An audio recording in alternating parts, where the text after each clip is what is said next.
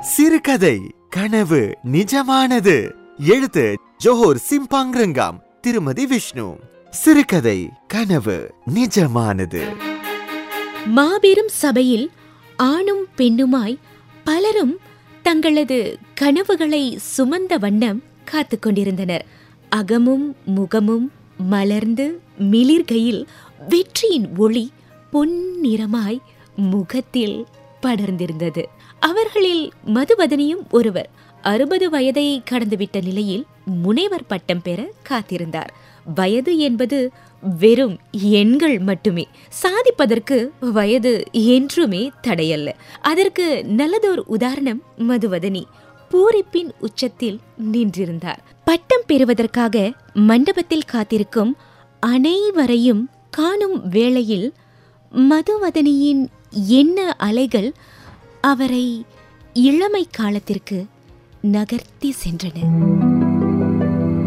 அகரம் பாடசாலையில் ஆருயிர் தோழியர் மாலா கலாவோடு கையில் புத்தகங்களோடு கனவுகளை சுமந்தபடி நட்பில் திளைத்திருந்த காலம் அது. எதிர்காலத்தில் தமிழ் பள்ளி ஆசிரியையாக வேண்டும்.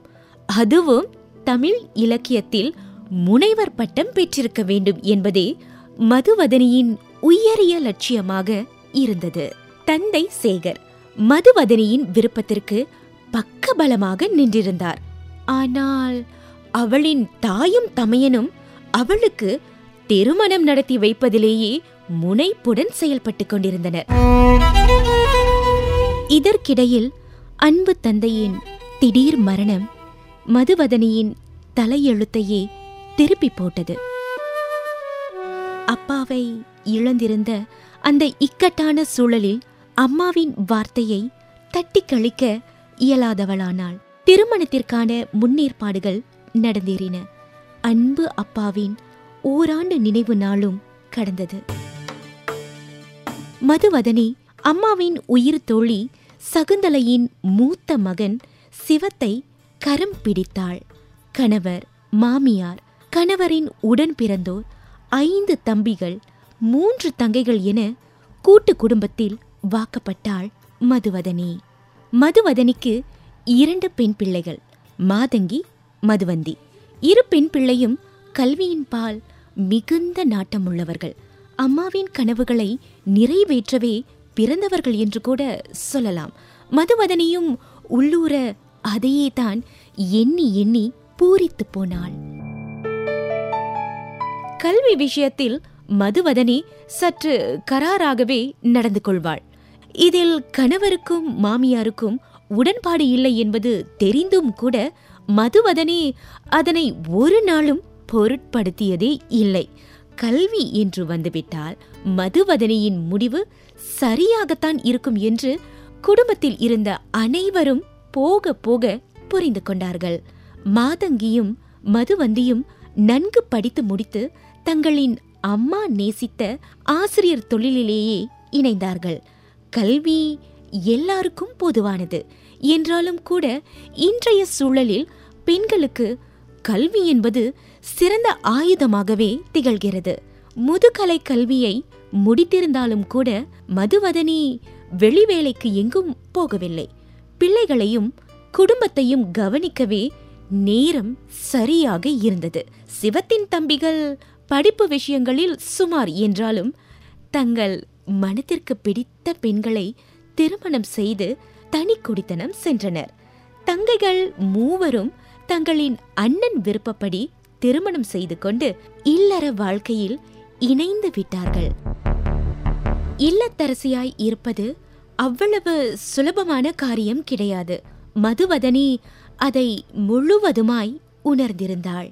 குடும்பம் என்று இருந்தால் வேலைகள் இருந்து கொண்டேதான் இருக்கும். சமையல் மற்றும் மற்ற வேலைகளை செய்து முடிக்க என்னத்தான் குடும்ப உறுப்பினர்கள் கை கொடுத்தாலும் வேலைப்பழு என்பது இருந்து கொண்டேதான் இருக்கும். நாள் முழுவதும் சமையல் கட்டோடு மல்லு கட்டுவதே மதுவதனிக்கு வாடிக்கையானது. ஓய்வு நேரங்களில் பிள்ளைகளின் புத்தகங்களை ஆசையாக புரட்டுவாள். அடுப்படியில் ஏதாவது சத்தம் கேட்டால் உடனடியாக புத்தகத்தை மூடிவிட்டு அடிப்படை வேலையை தொடர ஓடுவாள். எத்தனையோ நாட்கள் மதுவதனி இறைவனிடம் கண்ணீர் மல்க மன்றாடியதும் உண்டு. தன் கனவுகள் நிறைவேற ஒரு ஒரு விடியல் வராதா என்று ஏங்கியதும் உண்டு.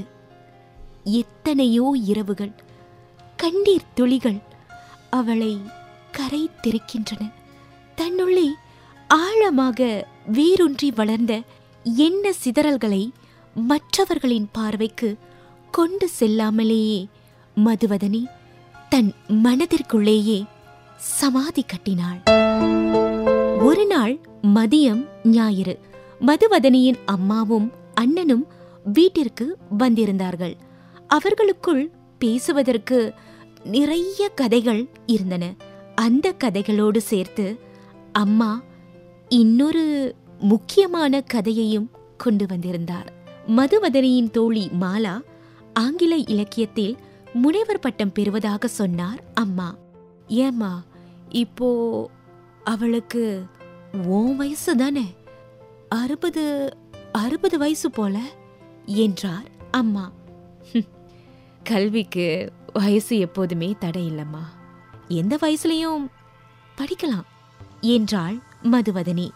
மதுவதனியும் மாலாவும் ஒன்றாகவே தான் இளங்கலை முதுகலை பட்டத்தை செய்து முடித்தார்கள். முனைவர் பட்டப்படிப்பில் காலடி எடுத்து வைப்பதற்குள் மதுவதனியின் தந்தையின் இறப்பு சகலத்தையும் புரட்டி போட்டது. அத்தே எப்போ வந்தீங்கத்தே தன் கணவன் சிவத்தின் குரல் கேட்டு சுதாகரித்தாள் மதுவதனி.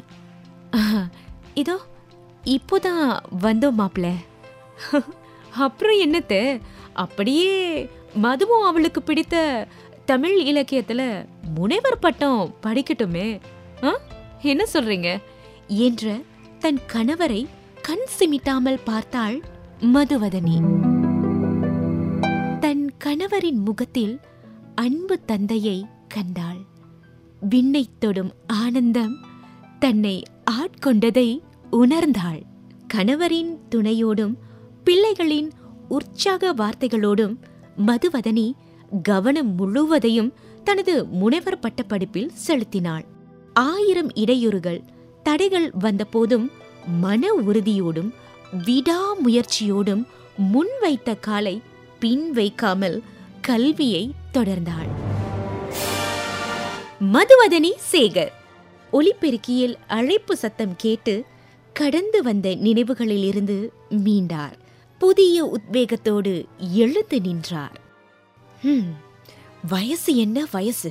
உண்மையான உழைப்பு தான் முக்கியம்.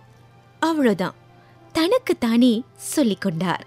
நிமிர்ந்த நடை நேர்கொண்ட பார்வையோடு மகிழ்ச்சியின் விளிம்பில் நின்று பட்டுச்சேலை சரசரக்க முனைவர் பட்டத்தை பெற்றார் மதுவதனி. மதுவதனி? நீ நீ சாதிச்சிட்ட. என் பொண்ணு சாதிச்சிட்டா. நீ சாதிச்சிட்டமா அப்பாவின் குரல் தன் காதருகில் கேட்பதாய் உணர்ந்தாள். தன் கணவனின் முகத்தை நன்றி உணர்வோடு பார்த்தார் "உம், என்னம்மா எனக்கு நன்றி சொல்லாத. நீ திறமசாலி. ஓன் திறமைக்கு கிடைச்ச பரிசு தான் இது. தன் கணவனின் வார்த்தைகளை கேட்டு ஆனந்த கண்ணீரில் மூழ்கினார் மதுவதனி என்றோ மனதில் விதைத்த விதை பல வருடங்கள் கழித்து இன்று விருட்சமாய் நிற்கிறது. சாதிக்க வயது ஒரு தடையல்ல திடமான மனம் இருந்தால் போதும். மதுவதனியின் நீண்ட நாள் கனவு இன்று நிஜமானது. கனவு நிஜமானது. சிறுகதை கேட்டீர்கள். எழுத்து ஜோஹோர் சிம்பாங் ரங்காம் திருமதி விஷ்ணு குரல் ட்ரேசாலசாரு தயாரிப்பு நளினி அச்சுதன்